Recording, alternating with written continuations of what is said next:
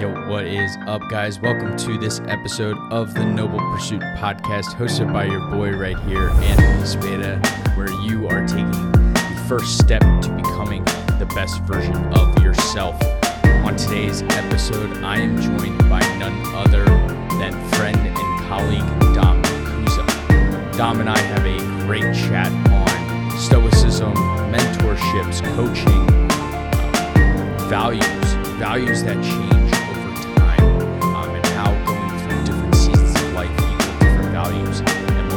we. Dom dives into um, his values changing from bodybuilding to family life and business and coaching and being a stable base financially for his family. Um, I think this is an incredible, incredible episode that goes into a lot it talks down to being selfless. And so that's what we dive into here. As you guys know, the podcast is brought to you by Morphogen Nutrition. You guys can use code SPADA you guys do enjoy this episode, Dom and I would appreciate it if you guys shared on your story, tag both of us, subscribe to the podcast, and leave us a five star rating and review. Um, I absolutely love doing these. I'm starting to get back into it. I'm starting to feel it again. Um, I got some dope episodes coming, so I don't want to waste any more of your time.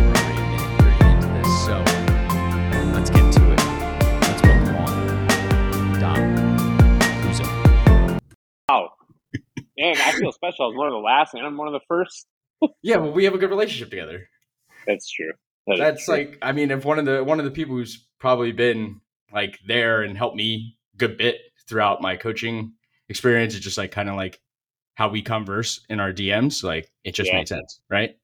So, um, kind of give an intro to who you are um, and what you do, and then we'll we'll kind of get into it. Um, if you don't know me, my name is Dominic Kuza.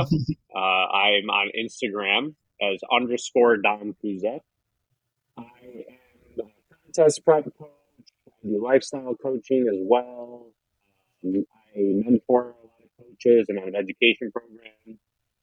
I am a soon to be business owner. Uh, a couple other businesses I'm opening too. So, yeah, a lot of fitness stuff.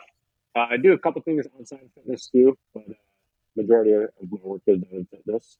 I work with uh, Matt Jansen, uh, Cam Jansen. Um, I, you know, was blessed enough to have that opportunity to work together alongside him. So uh, that's current day Dom. How is it getting into business that's outside of like the fitness realm? Honestly, it's refreshing. Yeah, Yeah, it's definitely refreshing. It's uh, it's like you learn some different skills. Like you just learn some new avenues of you know business that you know like business is a huge thing in the fitness industry, obviously. And honestly, people in the fitness industry have the worst business. Like, it's probably one of the things that fitness people need to work on the most. Um, but like you know, now dealing with people outside of fitness and just seeing like their business aspects and the way they and do things, um, it's honestly helped me a lot on my fitness end too, scalability and just systems and whatnot. So it's it's refreshing for sure. Just like anything, you do something for a long time, it's nice to get your like your toes out of it for a little bit. yeah. Do you think it's refreshing though? Because it's not like like it's hundred percent on you, but it's not like on you. If you know what I mean. Like in fitness and everything, it's like you have to get the results right. Like you like Well, yeah, and I think I think like a huge thing with like stepping like getting into business outside of fitness. Fitness is dir- if you're a coach specifically, like fitness is directly on you. Like your time, you have to be sitting there. You have to be doing it. When you're dealing with other some other businesses like outside of fitness, like I'm completely hands off on some of these things. Like I don't even have to like show up if I don't want to, right? Like, and that's so different with what I've been doing for the last, you know, half, no, I mean, almost a decade. So like, it's been, it's been a real like cool, it's been a cool shift, honestly. Like, I like it a lot. Yeah, and what trigger what triggered you getting into like other opportunities outside of that? Because I know because I know coaching for you has been pretty big and it's grown really rapidly for you. So what made you kind of stem down like different paths? Well, you know, we we look at like opportunity and like you know, and I think uh, having a kid uh, was something that really kind of sparked that in me. Was like I can't be, you know, working twelve hours a day at the computer for the rest of my life. Um, mm. I need to get to a point where I have avenues where I can just like, you know what, bro, I ain't working today. I'm gonna go take Blake to a soccer game, right? Like, yep. I want to be able to have that luxury. Um, and that was a big driver of like making sure that I started dabbling with things outside of fitness. Um, but also like, you know, even other avenues of income, like people talk about like, you know, you should have multiple streams of income. Um, but like, I also think, you know, you could look at like what I do for coaching, right? Like, yep. I coach competitors, I coach lifestyle, and I mentor, right? So that's like three streams of income within one business, right? Yeah. I offer three specific services. Then I have uh, a gym opening, so that'll be a fourth. And then I have another thing opening, that'll be a fifth. And then working on another thing to be a sixth. So like, you know, opening up avenues, but those other three don't really require me too much. Um, like how coaching does, right? Yeah, or mentoring. Like I I gotta be there. Yeah. Yeah. I actually was going to ask that. I was like, how how has your life actually changed since since having your son, like in terms of things? Oh, dude, tremendously. Yeah, One, it's the best thing in the world. It's it's like there's ah, honestly, dude. It's so right before I had him, all my friends were telling my friends with kids. Um, I have a ton of friends who aren't in the fitness industry. Like some of my closest friends are not fitness people, but it, you know, just like so like hearing life from their spectrum is different than talking to people that we're familiar with in our space. Um, but like they were all telling me, like, man, like you can't put into words what it's like to have a kid. And I was, you know, obviously you can't understand that until you actually experience it. And now when I try to tell you what it's like, it's really hard to just find the words for it because it, it, it really is something that's like, you know, it's a once in a lifetime kind of experience. Um, but now like your mindset changes. Like it's now like like yeah, like you know, I'm married and I have a wife, and you know, we've been married for this. We're going on four years, like you know, that's a big commitment and everything. But at the end of the day, like my wife can take care of herself. My son can't take care of himself, right? Yeah. So it's like now it's like this person is like fully dependent on you to be taken care of, to be fed, to be clothed, to be sheltered, right? And that like really, dude, that was like that was like a shot of nitrous like in my tank like right when he was born because I was like I really make it like you know I gotta really push myself to to get us to a point where everything is really nice and comfortable. Yeah, I think that's been like a thing that I've noticed with you as of late. Like you've just been like rapidly moving, right? Like since yeah, you've yeah. since it seems like you've had Blake, like you've like you just been like move after move after move after move. And is that kind of how you're yeah. approaching life now, where you're like, I have like you're kind of under a little bit of pressure to like make moves that you need to make now rather than like yeah, take time it, it to is. let things kind of like settle out and see what happens. No it, it is for sure. It's like it's probably the biggest blessing and curse at the same time because like you know i've been making some really rapid moves been really aggressive with things and like i've seen a lot of success like you know like thank god. Um, but also it's a curse because it does eat up a lot of time. Like you know, my mm-hmm. days are long or there's days I don't even see him because by the time I'm done working, it's, you know, he's in bed asleep. Um, but, you know, I, it's something too, I, I had to think about and like talk to like my dad and talk to like some of my older cousins and kids. And they're like, listen, yes, this is an important time, but he's not going to remember you not being home right now. Get the work done now so that once he can remember those things, you're present, right? Um, yeah. Which you know, made me start feeling a little less guilty about it. Um, but mm-hmm. I think it's also important too to to you know recognize that you know it's okay to do that right now for me. Um, but yeah, man, no, I've been moving really really fast lately. And how does it how does it feel moving that like like how do you feel moving that fast in terms of everything? Because oh, I feel like a lot of people can get times. Yeah, I was going to say a lot of people can get overwhelmed when you're trying to make many different moves and many different plays at one time and trying to like balance all of that. Yeah, so it, it, took a lot of like it takes a lot of like scheduling. Like I live on my Google calendar. Like if it is not on my Google calendar, I don't even know if it's happening or not. So like I have like, you know, my mentoring calls throughout the week and yep. like those are obviously scheduled out ahead of time. Um, but then like any empty space I have on a calendar, I fill it up.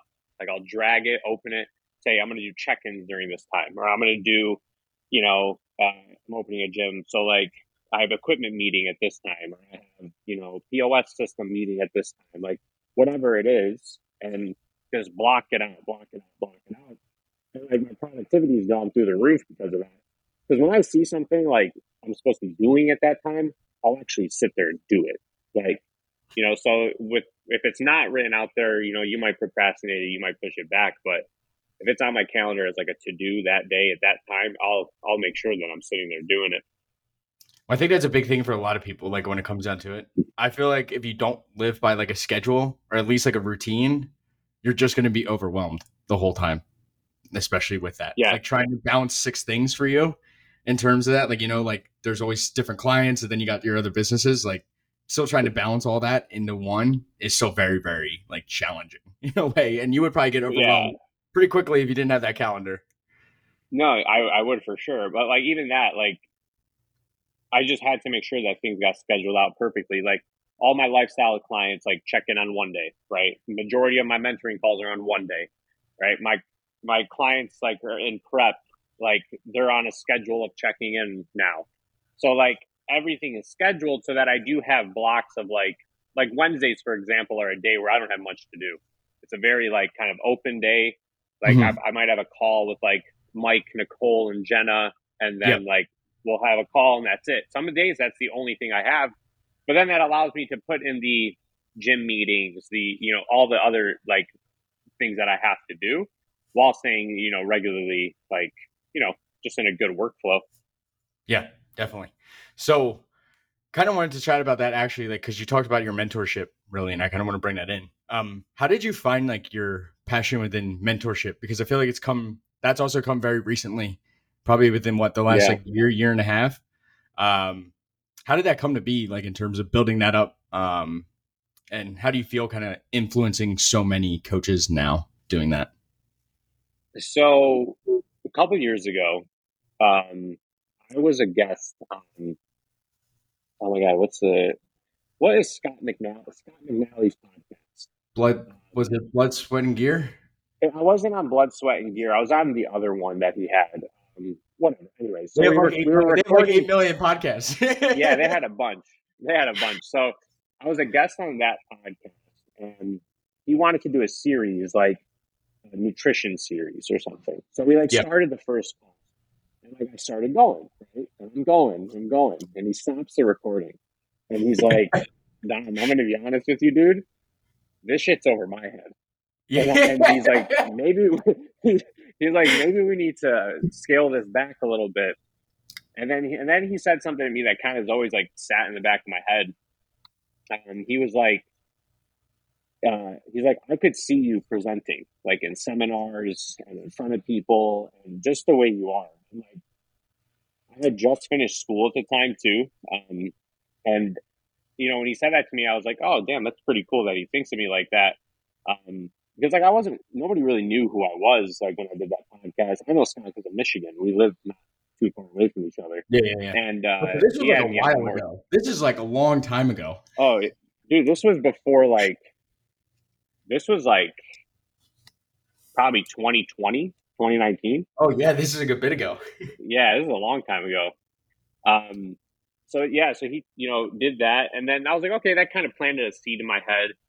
And then fast forward all the way to last June, um, a, a, a company that I was working with, um, we had like an apprenticeship program yeah. that we like kind of interviewed some coaches for and like brought some coaches on and uh, we we did like a you know work under us kind of approach to things, and then uh, a lot of as education call every week, and I built out a lot of the modules for that. We did a lot of like education through that, and then that had some good success. And you know, Mike was one of those coaches, Nicole was one of those coaches that came out of that. And then I had another guy just randomly text me on Instagram and was like, "Hey man, do you do any mentoring?" And I was like, "No, never thought of it." and then he's like, he's like, I'd love to learn from you. I was like, dude, I don't even know what to charge you. And I'm oh. just like, and he's still with me to this day. And uh, we've been doing mentoring for a while now, me, him, and I. And then I just got more and more inquiries about it and for it. And I was like, you know what? Like education was something that I always wanted to do. When I was doing my master's, I wanted to do my PhD and I wanted to teach. That's that was like essentially the goal. Um, yeah. When I was doing my exercise uh, phys masters, I wanted to teach it. Um, so I always had that passion for education, and then mentoring just kind of let me let me into that role. Um, you know, and then like obviously our friends like Austin and Jeff and everyone does a really good job mentoring and educating, and I just uh, wanted to teach the things that I wanted to teach, and I think people really appreciate the the stuff that I do talk about. It's very much over everyone's head. yeah. I understand it, but for some people it could be over your head if you once you get into like the digestion aspects of it and everything like that with you. Because you can go you can go on pretty quickly with that. that got pretty deep. That one was probably the deepest thing I've ever learned on digestion. And I took a I took a college course on on that. And you probably explained it way better than any college course did. Um that makes me happy. hey, I'm actually mentored by all three of you. That's actually the funny part. No, that's funny. Hey, you get a little taste of everybody.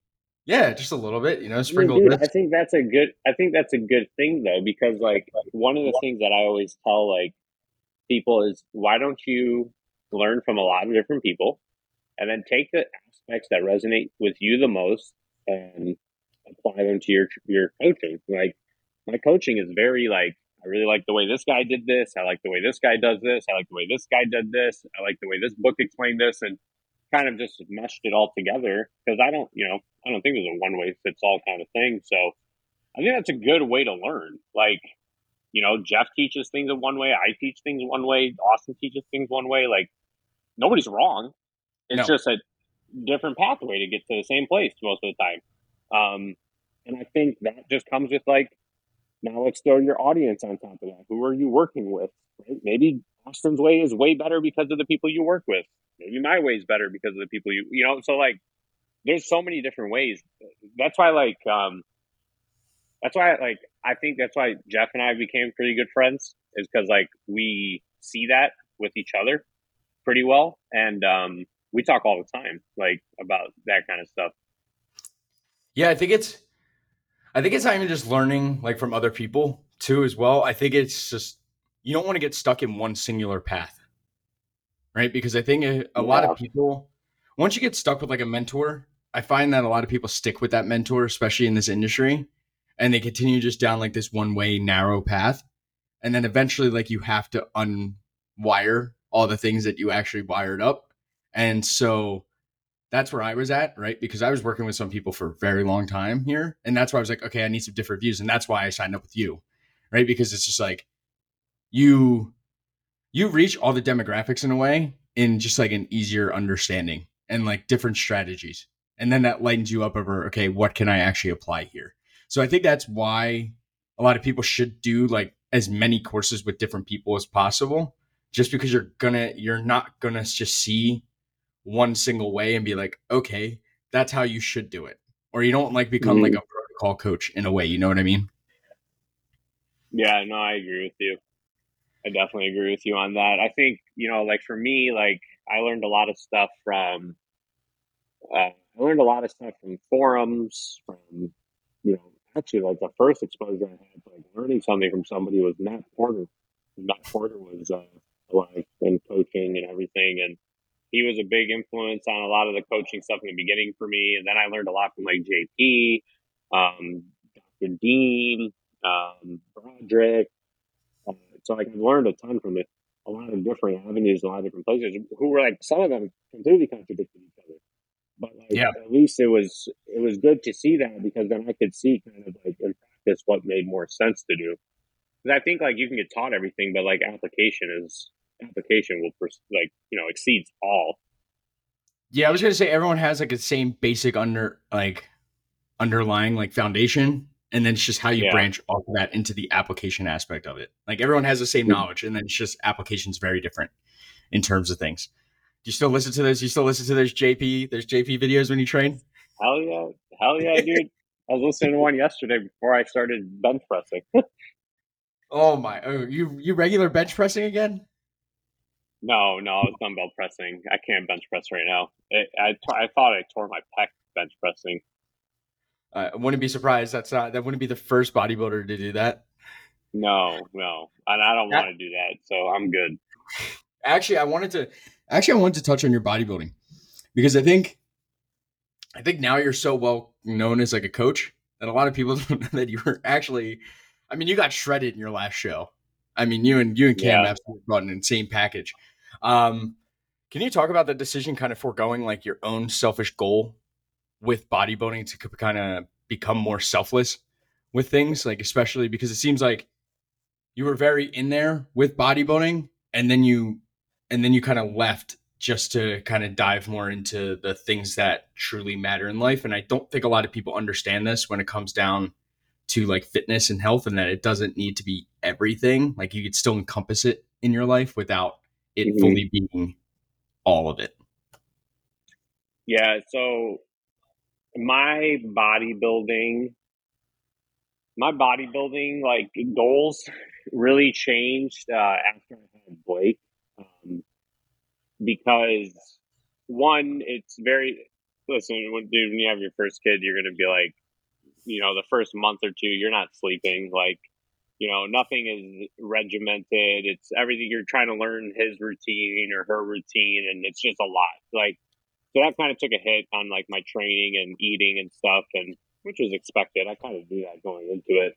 Um, and then after the fact, like, you know, I wanted to like, you know, I, I probably had a little bit of like, I don't want to say like a, I didn't have like a health scare, but I just had like a health realization and was like, dude, I got this little kid that I got to kind of watch over and take care of right now. Like, I don't need to be slamming drugs right now. So, like, all at 22, I, I really, I, I don't even think I did like a true cycle. I probably like escalated my test on periods here and there, but like I was pretty much on like a TRT dose of test majority of 2022.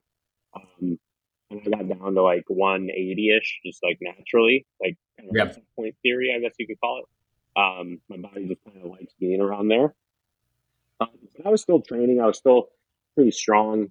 Um, and then like, you know, then I started getting a little bit more, uh, a little bit more out there on like social media and like with coaching and doing really well with clients and you know having really good finishes. And then the gym business was uh, 100% go. And I was like, damn, like, all right, I think I need to get back to a little bit more of looking the part again and starting walk like you know start walking the walk again um, because that it just helps. Like my clients really like seeing me train. They like really seeing me do the things that they're doing. So then I got back on the horse a little bit, but nothing like I have ever done in the past. Competitive bodybuilding, I don't think will happen again for me. Um, like if you ask me, are you going to compete again right now? To be honest, I, have no idea. Um, with like the gym opening and other projects going, like it, I don't see it being a necessary future for me right now. Um, mm-hmm. But I think a lot of that has to do with like the shift in my values, right? Like I posted this the other day, like you gotta, everyone needs, like visions are completely different than goals. Like everyone needs a vision, right? So like, where's Anthony sitting in three years? Like, you know, talk to yourself in the first person, right? I'm sitting at blah, blah, blah, blah, doing blah, blah, blah, right? Um, and, and your values shift as you, as you, your values shift as you go through paradigms and life changes, right? Yeah. We all have these big paradigm shifts that happen in our life, right? It happens in society even. Um, like, and, and having a kid, getting married, doing things like that are really big paradigm shifts in your life. Yeah. And your values change when that happens, right? The things that you value, right?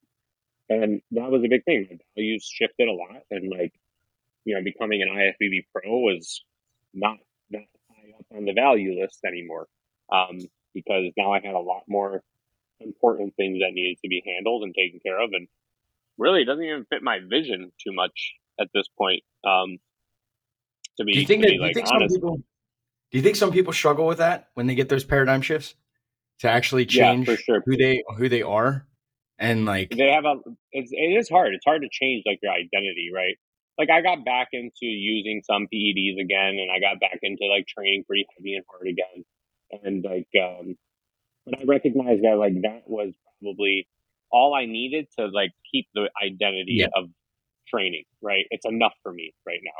Competing is really not my identity. Um, mm-hmm. It never was. Like I got into competing because of how much I loved training and how much I loved like you know taking the physique to different levels. Not so much because I actually liked competing, but um, dude, I have this conversation with people all the time who are like trying to become coaches, but who are like competitive athletes at the same time. And they're like, well, I don't want to sacrifice like my training, blah, blah, blah, blah, blah. And I'm like, well, you are not going to, if you're trying to, if you're, if you're in the middle and you got one thing here, one thing here, and you're trying to pull yourself in both, guess what? You're staying in the middle. You're not moving. Yeah. Right? And, and I think that's a, a thing that a lot of people have a hard time, like really coming to understanding with and really saying, okay, maybe this isn't the time for me to be competing right now. Um, I see it all the time, dude. You know how many times I've had to like lecture people, like, dude, you need to focus on your money.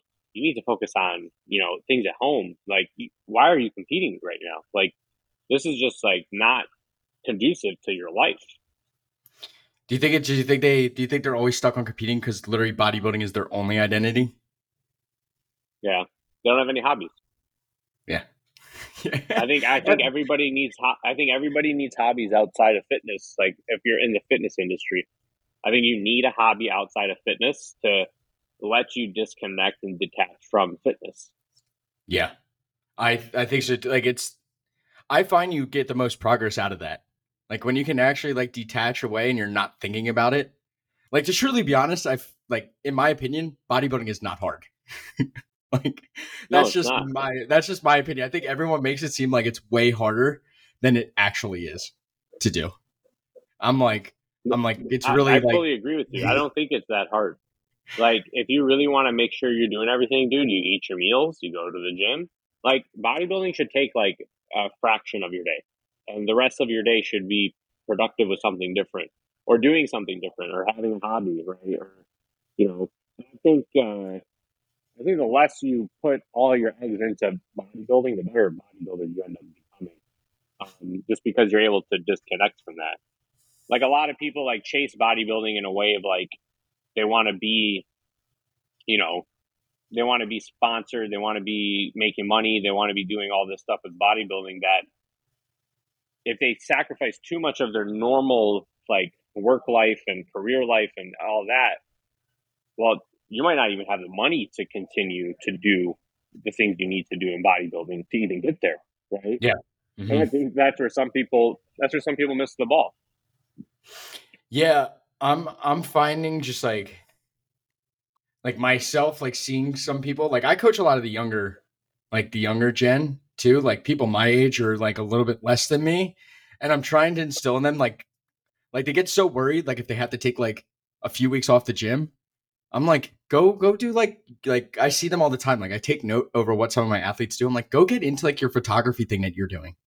Like go actually like enjoy that shit. Because I'm like, you really it's a pipe dream to think that you're gonna get to where where you ultimately want to get to. It's great to have that goal there to push you to go that far. But I'm like, it's a one in a million shot here. Like the like you have to have everything lined up perfectly for it to actually happen.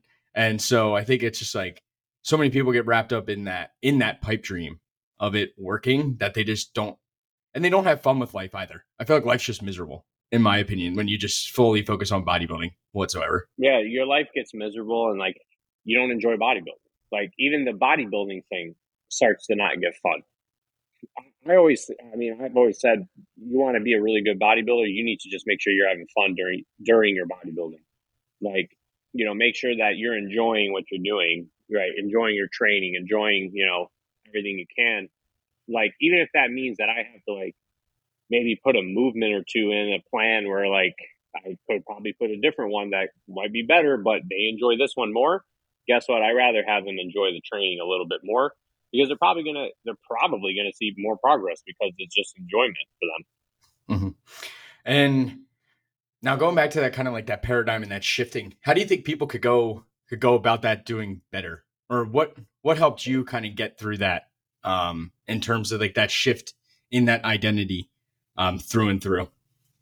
Well, I think I think you need to reassess your values every six months to a year. Mm-hmm. Like, what are the things that you really enjoy, right? What, what are the things you like spending money on? What are the things that you like, you know, watching? What are things you like learning? You know, uh, what are, you know, what are family things that you enjoy? Like, you know, going through that and really like laying out your values every, you know, year to a year will probably keep you in a little bit more of a present mindset so that mm-hmm. you can recognize like am i doing am i not valuing something i should be valuing right now or am i valuing something too much that i you know could value something different a little bit more like and i think i think it's a good reality check because like what i like to do is like those values i'll answer like three to each one mm-hmm. and like those three they change. Like yep. they really do change as like time goes on, dude. Um, and if they're not, you know, you might sit there and write those values down, and you might look at it one day and be like, "Man, should I really be focusing on this this much right now?" Like, just seeing it could probably help you kind of recognize like what you need to change. I feel like I feel like that's the hardest part to what you're what you're asking someone to do here right? Because you're oh, you're yeah. asking someone to literally face. They're like, and I think this is why people don't do this here, and why they stick to the same values over and over and over again, and they don't actually change with times, um, because they're afraid of like what they're going to have to let go of in return to become like the next level that they could be. Because if you don't change your values, I feel like you just stay at that same level.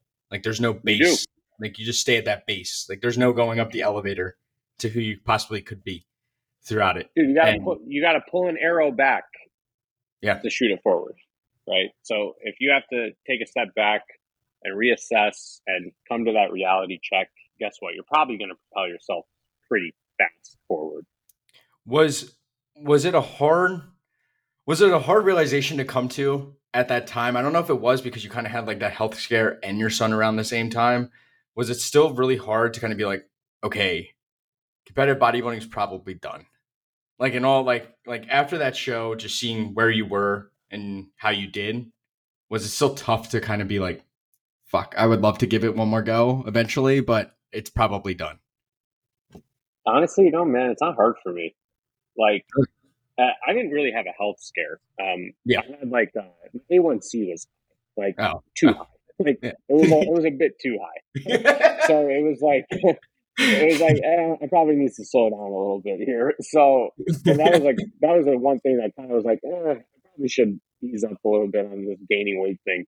and uh, but like that was the main that was the main reason. But uh, but no, man, it's not like hard for me to do that. Like if all my like things were like in a good area and a good place right now, like to where like I could confidently say like, you know, I could still do all the work I'm doing right now at three weeks out like I'd probably do it. But like if I don't have to do it, I don't really like it's okay. Like I, it's not a difficult thing for me.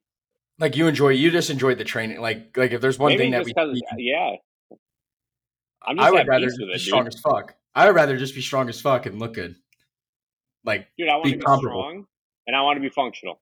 Like, you know, I want to be able to like run around with my kid in the yard, but I also yeah. want to be able to deadlift 500 pounds, right?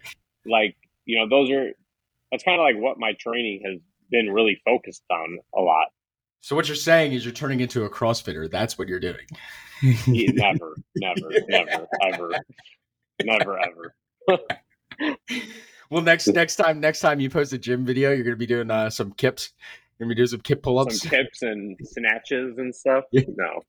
I've been trying to get I'm trying to get dad uh, Tom to Tom to be the same way. I want him to be functional. Dude, Tom's a beast. Yeah, my dude. I got to shout out Tom. Tom is Tom is my dude. He got shredded. Going, you got him absolutely. You got him absolutely. For the, we're coming for the dad bod summer. Yeah, K, summer no. twenty three k. I'm I'm gonna call him out on this podcast because he deserves to be called out. I've been waiting to see what his side leg looks like because I know what it looks like because I've seen it in person when he shred it and he won't show it. And I'm like, show the damn side leg because his quads are definitely stripped as fuck. right now. Oh, I bet like, he wears basketball shorts when he checks in with me. Yeah, I know. He sends me he sends me the check-ins that he sent you, and I'm like, dog, I just want to see one side chest shot. Just give me one side shot. That's it. And then we're good. You know, I'm gonna on Friday when he checks in, I'm gonna send him an email and be like, "Hey, man, you're gonna start sending bodybuilding poses.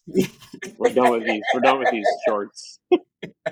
we're gonna get you some. We're gonna get you some bodybuilding trunks. Step on stage. You're about four weeks out. We're good. Time to rock and roll. exactly. Now, now I know you talked about a paradigm shift, and I think a big one for you was obviously kind of leaving school and going down that path as a coach. Like, yeah, how hard was it to sit down and kind of have that?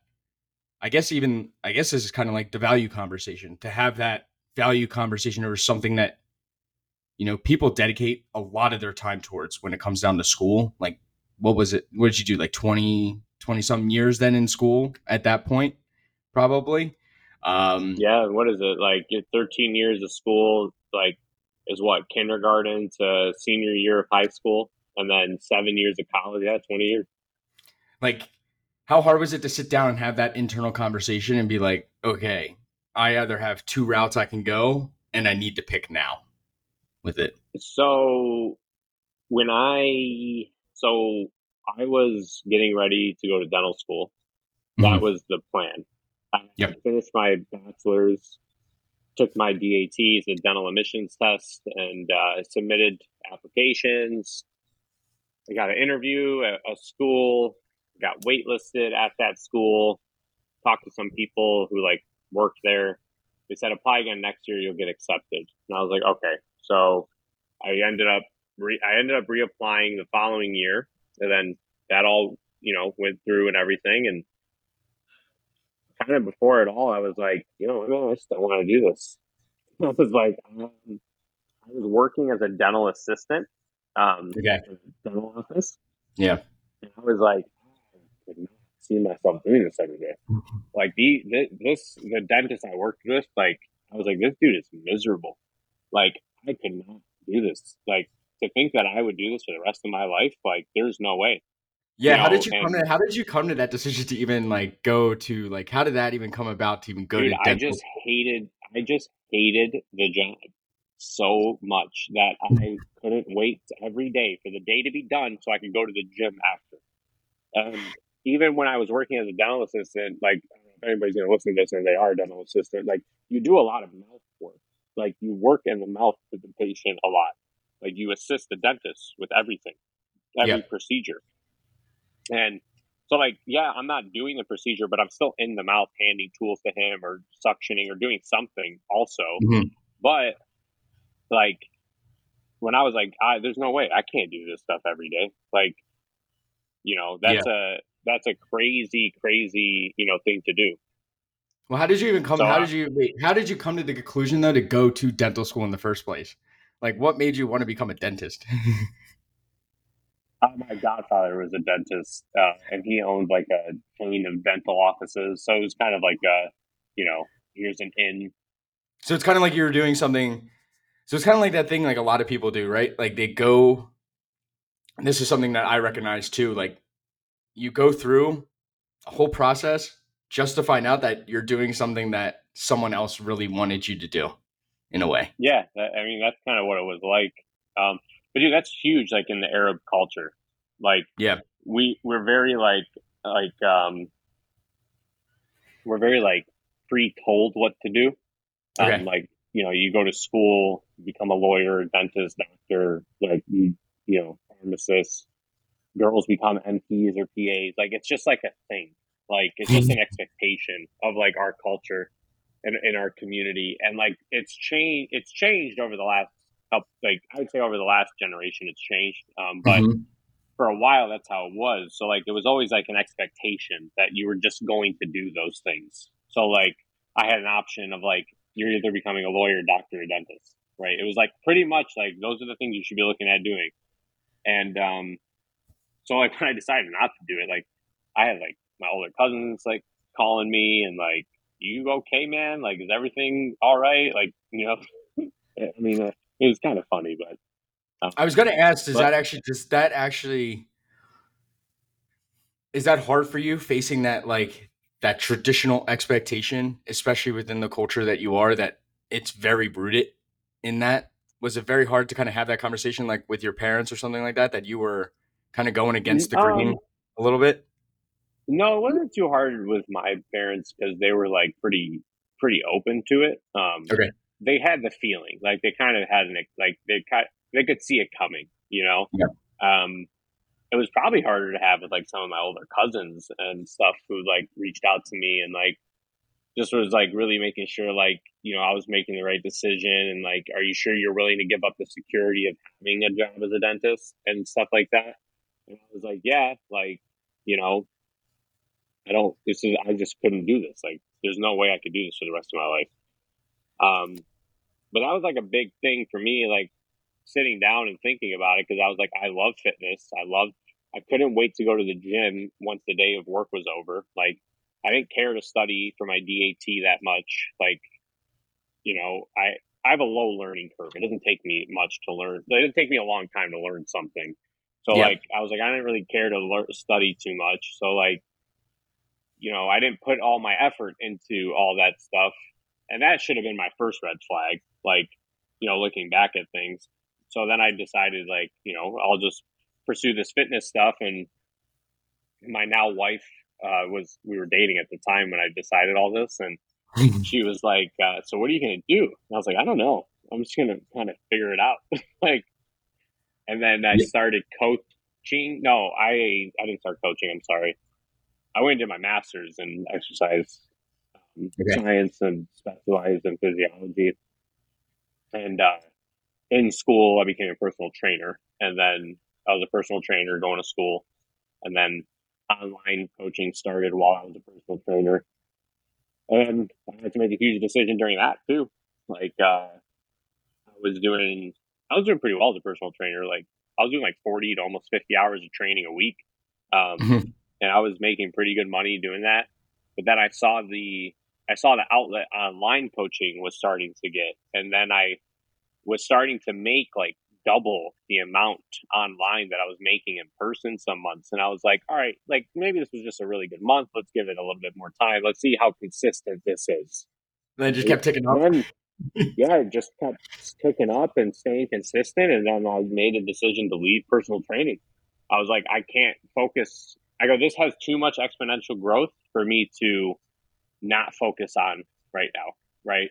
I can I can take the pay cut of not receiving the gym anymore and be okay with the money I'm making online and just focus on online and really getting it to grow.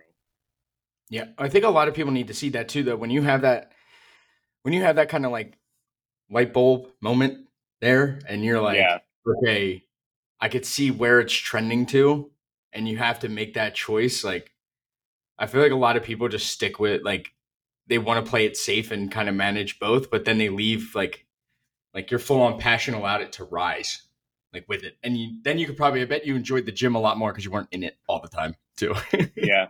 No i did. Like dude i couldn't even i don't know if you ever you ever worked as a as a personal trainer or anything but like i didn't train at the gym that i worked at because i just couldn't stay there any longer so one thing i wish i did actually i wish i actually did personal train for a little I bit. will say, eh, I think it has a lot of really good benefits. Like, one thing it really helped me with was like, you, you learn people. Like, you learn people have real life problems and real life issues. I always told people, like, the best online coaches are ones that were personal trainers just because they can recognize that people aren't robots. Yeah, I I find you can be like I feel like I've been successful at it so far because like just from like what I've been through as a person, and I've been able to relate to people kind of through it. And I haven't been. Yeah, you're a personal person though. A lot yeah. of coaches aren't. No, it's really funny. I don't think a lot of people, and they don't give athletes slack, and that actually causes like progressions to fall. I find so. I mean, that's a, that's a whole nother discussion for another day. Um, but how crucial was um, Dina to be kind of through that whole process, like having her have your back especially when you made that choice. Like, oh, I mean, that, like freaking I out. Probably wouldn't, I probably wouldn't have done it. Like she, she had told me like um, after I told her, she was like, "I've been waiting for you to tell me this," and I was like, oh, you know, at least, at least I know that like you know me, right? And she was, you know, she was really open to it. I think part of the reason why too, though, was like her brother, my brother-in-law, is a mm-hmm. very, very successful um, jujitsu competitor and jujitsu okay. coach. Um, he's actually ninth in the world right now, pound for pound. And the and holy, yeah, no, so he's uh, he's a extremely successful jujitsu competitor. He owns a really big school here in Michigan. Um, and uh, so she probably she probably like understood it a bit more because of him, like mm-hmm. the non-traditional like paths and things like that. Um, so she saw that like if somebody is passionate about something enough, like they can make it really successful. Um, and now you know, fast forward to where we're at, and do you think that's a do you think that's a problem with a lot of things in today's society too? Is that a lot of people just aren't passionate about what they do? And a lot of people lack passion, man.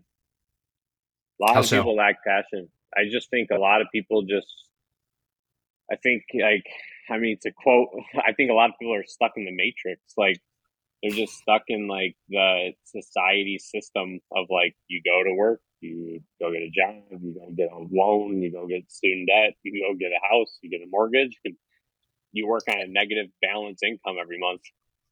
Yeah, and you work until you're 65, and then you can retire on a small check, right?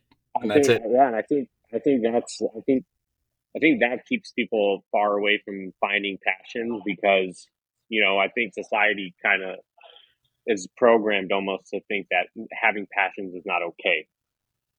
Like because it takes away from the things you should be doing. I think also, you know, I think also what steers people away probably is also, is not just that. I think it's the time aspect too that goes behind it. Because I, well, yeah. at least if you're passionate about it, I think you can progress pretty quickly with it.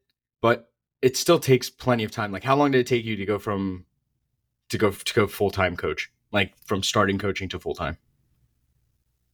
starting coaching to full time. Yeah, six months. oh, that's pretty quick. but you started yeah. training. So how so how far between in person training? Okay, so here, starting personal training to when I was at online full time coach. Yeah, that was about two and a half years. Still, a lot of people, a lot of people will get. I feel like that's like the cutoff point for a lot of people. Like there's like a big. Yeah. I feel like I feel like you get to a crossroad there where you're like, okay, do I keep going or do I just quit and take take that check that I get and call it and call it? And I feel like every single person gets to that point, and I don't know whether it's like, and that could be something like college, like for all that people. I think people underestimate what you could do at like 18 if you truly just put what and you actually like worked like a side job while investing into what you wanted to do. Um, but I find that there's always that cutoff point there. And that's usually the point to where you're about to see success and life kind of tests you that little bit extra to see if you'll yeah. you'll continue to move forward. I, dude, I think some of those tests are probably like a real testament to like a person's resilience to how much their how important their passion actually is to them. It's actually why I'm it's actually why I'm restarting this. Because yeah my big passion was my podcast. Like I coach, I love coaching. That's my other passion, and I'm fortunate enough that they both kind of collide together in a way. Um, but I mean, like, I drew close to 200,000 downloads in three years, three and a half years of doing it. Like, that's crazy. You know, like, so it's so, and then I kind of just, I chased after something that just, and I kind of gave up on it after a while. Kind of lost the flame after like 200 episodes or something and I was like, I'm done. But now I'm like, nah, this is this is really what I like to do. Like, and I like to have like these conversations and be able to dig deep into people because, like you already mentioned, I'm a people person. Like, there's one big thing that I can do. It's connect with anyone at any yeah. point in time. So, like, I'm even a testament of what you just said to where test someone's resilience. And I think people can get it back. Like, there's always that chance, there's always that opportunity to ignite it again if they're willing to actually run that risk. But I think it's harder, especially if it was someone like in your circumstance now, where they have like a kid and they have and they have many different things going on and trying to pay off like student loans and stuff like that. I think that's where a lot of people get caught up in it. Yeah, I think so too. Um, I think the people. I think you could definitely get it back for sure. I mean, Nicole, one of the coaches that works with me, like or, or worked with me when I was had my team, um, she uh, was an online coach for a little bit, stopped completely, and then came back to coaching when we did like the program of the apprentice thing, and she had zero clients when she started, and now she's you know, I think like in the 30s or 40s now. Like, That's pretty good. But she like was online coaching, completely stopped, and then got it, you know, back up. So, but I think you're right. I think dude, I think there is a time.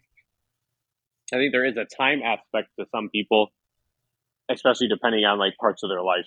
You know, like I was, uh like you know, it probably wouldn't be as easy for me as it might have been somebody else that doesn't have much else going on or other people to rely on, like depend on and stuff. Yeah. Yeah, I think that's why I think that's why I got back into it because look at I mean we have two different scenarios, right? I'm I'm single living in Bumblefuck, Ohio now. so I got nothing I got no one else to worry about. I got nothing else to really kind of take care of except for myself, right? And that when you're a bodybuilder, that's actually pretty cheap to actually do when if you know how to budget correctly. Uh, yeah, for sure. And then I kind of wanted to get into a big into a big topic which we've we've both had great conversations on. Stoic principles. I think this is a big way that you live, and I know you got a few tattoos recently that kind of symbolize those. Um, yeah. Can you kind of explain like getting into that and like how you got into it and like why um, you got into like the um stoic, the stoicism type type realm. Yeah, I, I think uh, the big the big one was when I started or when I read Meditations um, by Marcus Aurelius, but like the you know the obviously not his actual meditation, like, you know, Ryan's, uh, Ryan's depiction of it, but um, Meditations was a good book to read and listen to, just because it you know it has a what I like about stoicism, stoicism and just stoics in general and the lifestyle is um, it's the hard truths that you should be recognizing.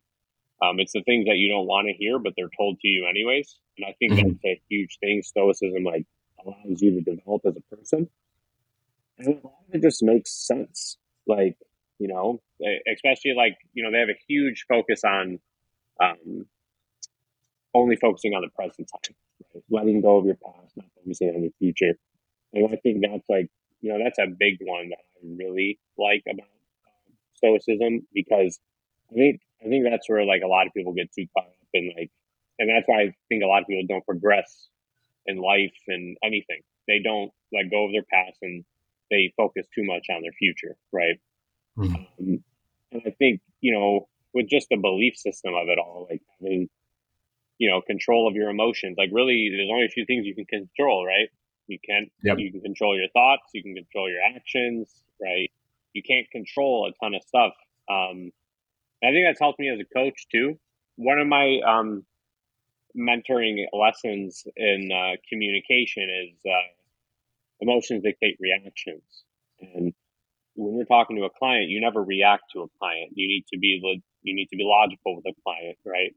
So if I'm ever getting emotional in a conversation with a client and maybe we're just kind of going back and forth or something, I'll step away from it completely. I might not answer for a couple hours or something just because like I know I'm just going to react, right? I'm not going to respond the way I'm supposed to be responding, especially as a coach because like we have such a we have such a big impact on our athletes. Like mm-hmm. they look at us as an authority, even if I'm 10 years younger than them, right? I'm still coach to them, right?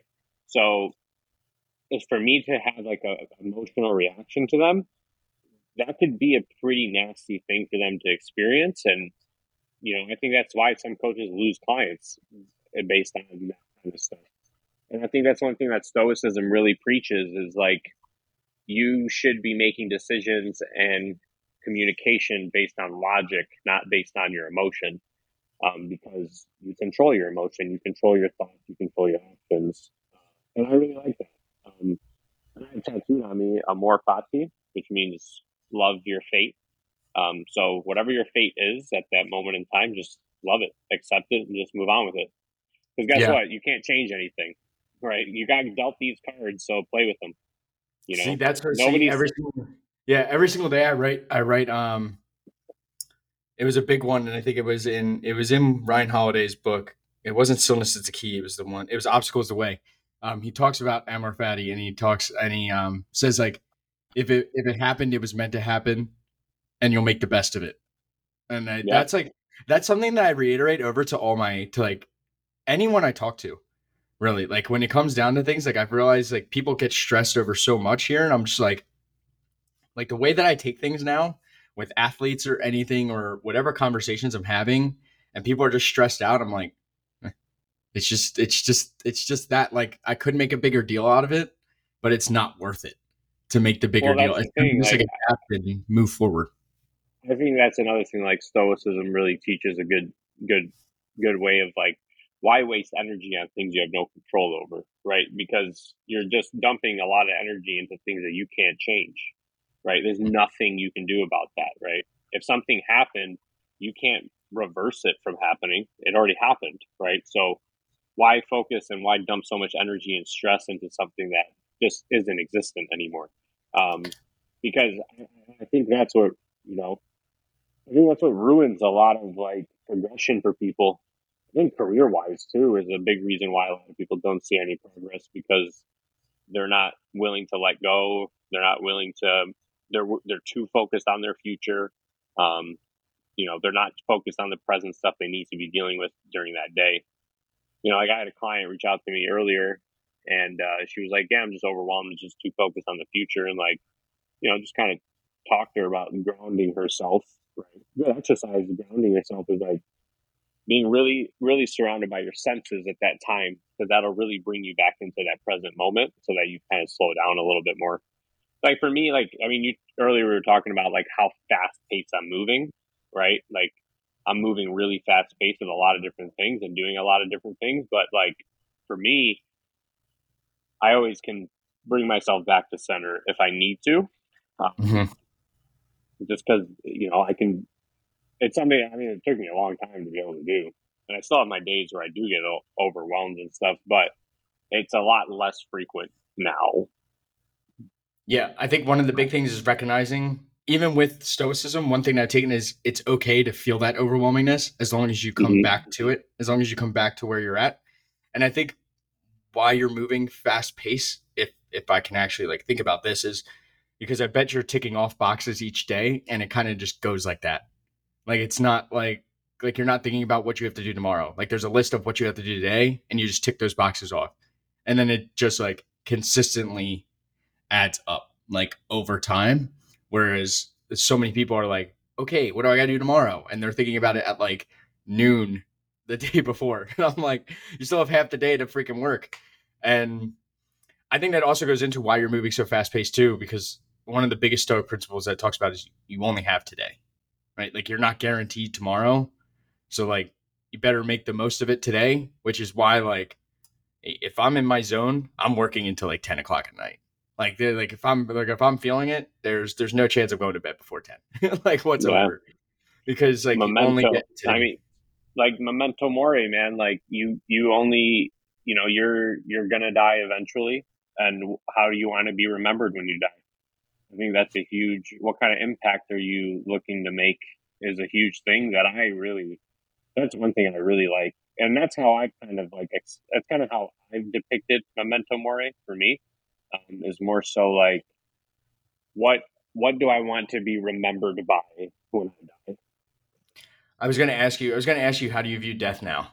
Because it seemed because that's what I was actually going to ask. I was like, let's discuss memento mori or how you see it. I think that's really interesting because a lot of people are. I I mean, I think like obviously there's nothing like I mean I don't know. Death is obviously like a touchy subject, you know, because I could sit here and say like, oh, it's just a part of life, but obviously if somebody really close to me died, I'd be pretty sad about it. Um, yeah, but you know, I think uh, I think like you know to just you know read those words and try to understand those words. I think the biggest thing about that is just recognizing that you don't have all the time in the world to do everything you want to do. Right. I think that's one thing a lot of people forget. And, you know, a lot of people think like, oh, I'm just 25 years old. Like, I don't need to be at a certain point in my life. Hey, yes, I agree with that. You don't need to be at, you know, but that's not an excuse to not be working or working towards something, right? Don't procrastinate because of an age thing. I think, uh, I think that's what like memento mori can kind of help people understand. Like, you don't have all the time in the world to do something. And yeah. in my opinion, I think impact is more important than hype. Listen, man, if I have more impact than I do Instagram followers, I will be happy the day I die. Like, I don't, I don't care about fame. I don't care. But with impact comes attention, and the more impact you make, though, I think that's just more. I think that just is more. Uh, that's more important. I think for me, at least, like it's always been impact over hype. I've always said that. Um, and I think, you know, that's my mentorship, my coaching, my, you're an experience with me. I want it to be impactful. I want it to make waves so that you carry that on to somebody else down the road. Um, yeah. Yeah. I think that's, I mean, the way I kind of live now is like, just like the relationships I cultivate, like in terms of things, like that's like the big thing for me in, in the way that I live. Like you only have 80 years. You may as well go say yes and make some fucking memories to things. Like I feel like yeah. I feel like a lot of people a lot of people just say no, especially this is this is this is exactly what we were talking about in the beginning with their bodybuilders. I was like, go say yes to doing something that's outside of it. Because you're gonna get there at like 35, 40 years old, and you're gonna be like, why the fuck did I waste my 20s saying no to these things? And like you don't have time, you don't have time to catch up. Um, and that's obviously yeah. the biggest thing that I that's one of the biggest things I took away from stoicism too is just like you're not you're not immortal. Like that was one of the big ones that really stuck with me right away.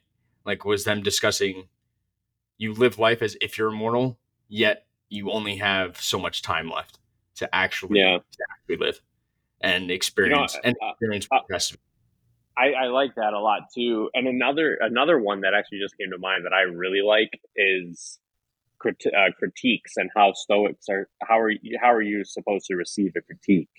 Um, and I think like that's something in in a coaching scene is huge because when an athlete doesn't do well, we're the first person they point the finger at, right? Oh, my coach fucked up. My coach did this. My coach did that, right? Yeah. like I think like like what Stoics believe at least like when you receive a critique or you know, a hate comment or whatever, you're supposed to look at the person that's saying it and you're supposed to do a couple things. And one of the major things you're supposed to do is assess whether there's any truth to it, right? Is it a very emotional driven comment or are they speaking truth to it, right? And you're, you're the one who's going to be able to answer that truthfully, right? It's either yes or no mm-hmm. question. Yep. And, you know, depending on how you answer that, is going to literally line you up on how you're supposed to take that. If there's no truth to a critique, why are you even wasting time thinking about it? Like, don't even think about it, right? I receive a lot of hate, dude, or at least I did. I don't know if I still do, but like I did, and like it was never any of it was never was any of it ever true, never, and it never it, it stopped bothering me once I realized that. I feel I I mean that's just another thing of like I don't even know why you waste the energy on hating on someone.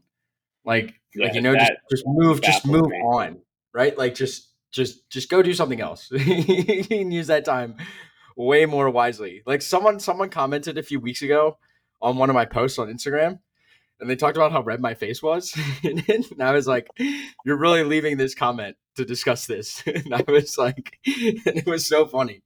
I just like laughed.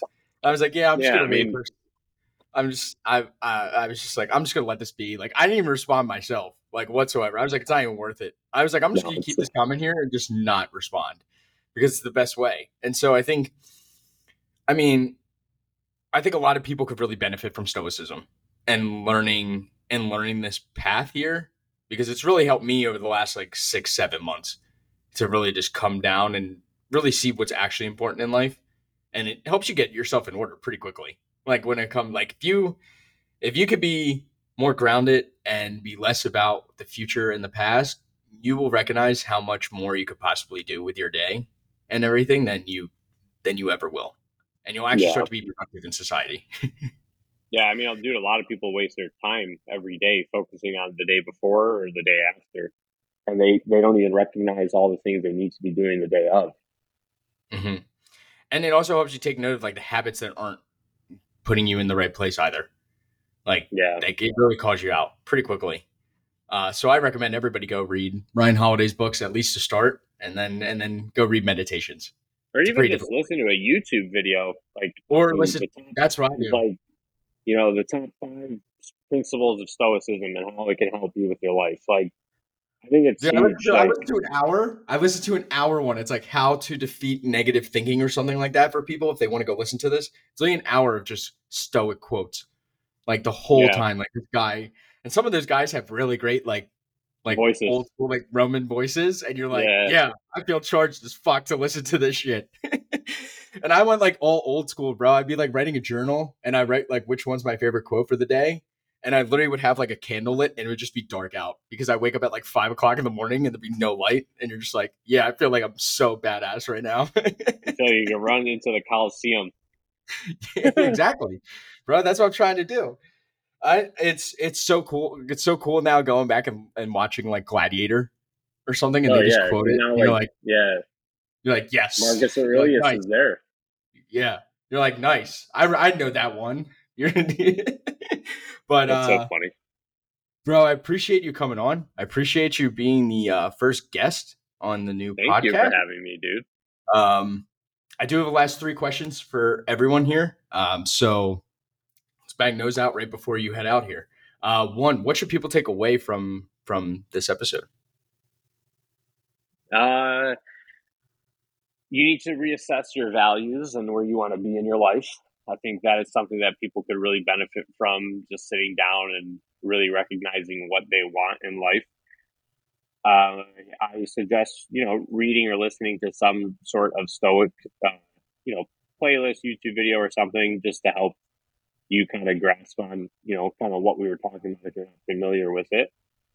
And uh, third is you uh, you probably shouldn't you probably shouldn't be too focused on what happened yesterday and be more focused on what's happening today. Awesome. Next, this kind of leads into reading or listening to. What three books do you think people should, three books or podcasts that you think people should read or listen to? Your Next Five Moves by Patrick Davis. Um, Level Up by Mark Coles. And you can pick any Ryan Holiday book. Awesome. And then last one, uh, just like your own little it's your time to shine. Your 15 seconds of fame here. Where can people find you? uh, Instagram. Um, my thing is at and then underscore Dom Kuza. Very awesome. easy. Yeah, he's usually very he's usually very interactive actually. So you most likely will get a good response from him at any point in time. So um, if you guys did enjoy this episode, Dom and I would gladly appreciate if you guys share it on Instagram. If you guys tag us on your stories. Uh, and leave us a five star rating and review, obviously on Apple and Spotify. Go subscribe to the podcast. Use code SPADA at Morphogen Nutrition to save you guys 10% off. Other than that, we'll catch you guys for the next episode of the Noble Pursuit podcast.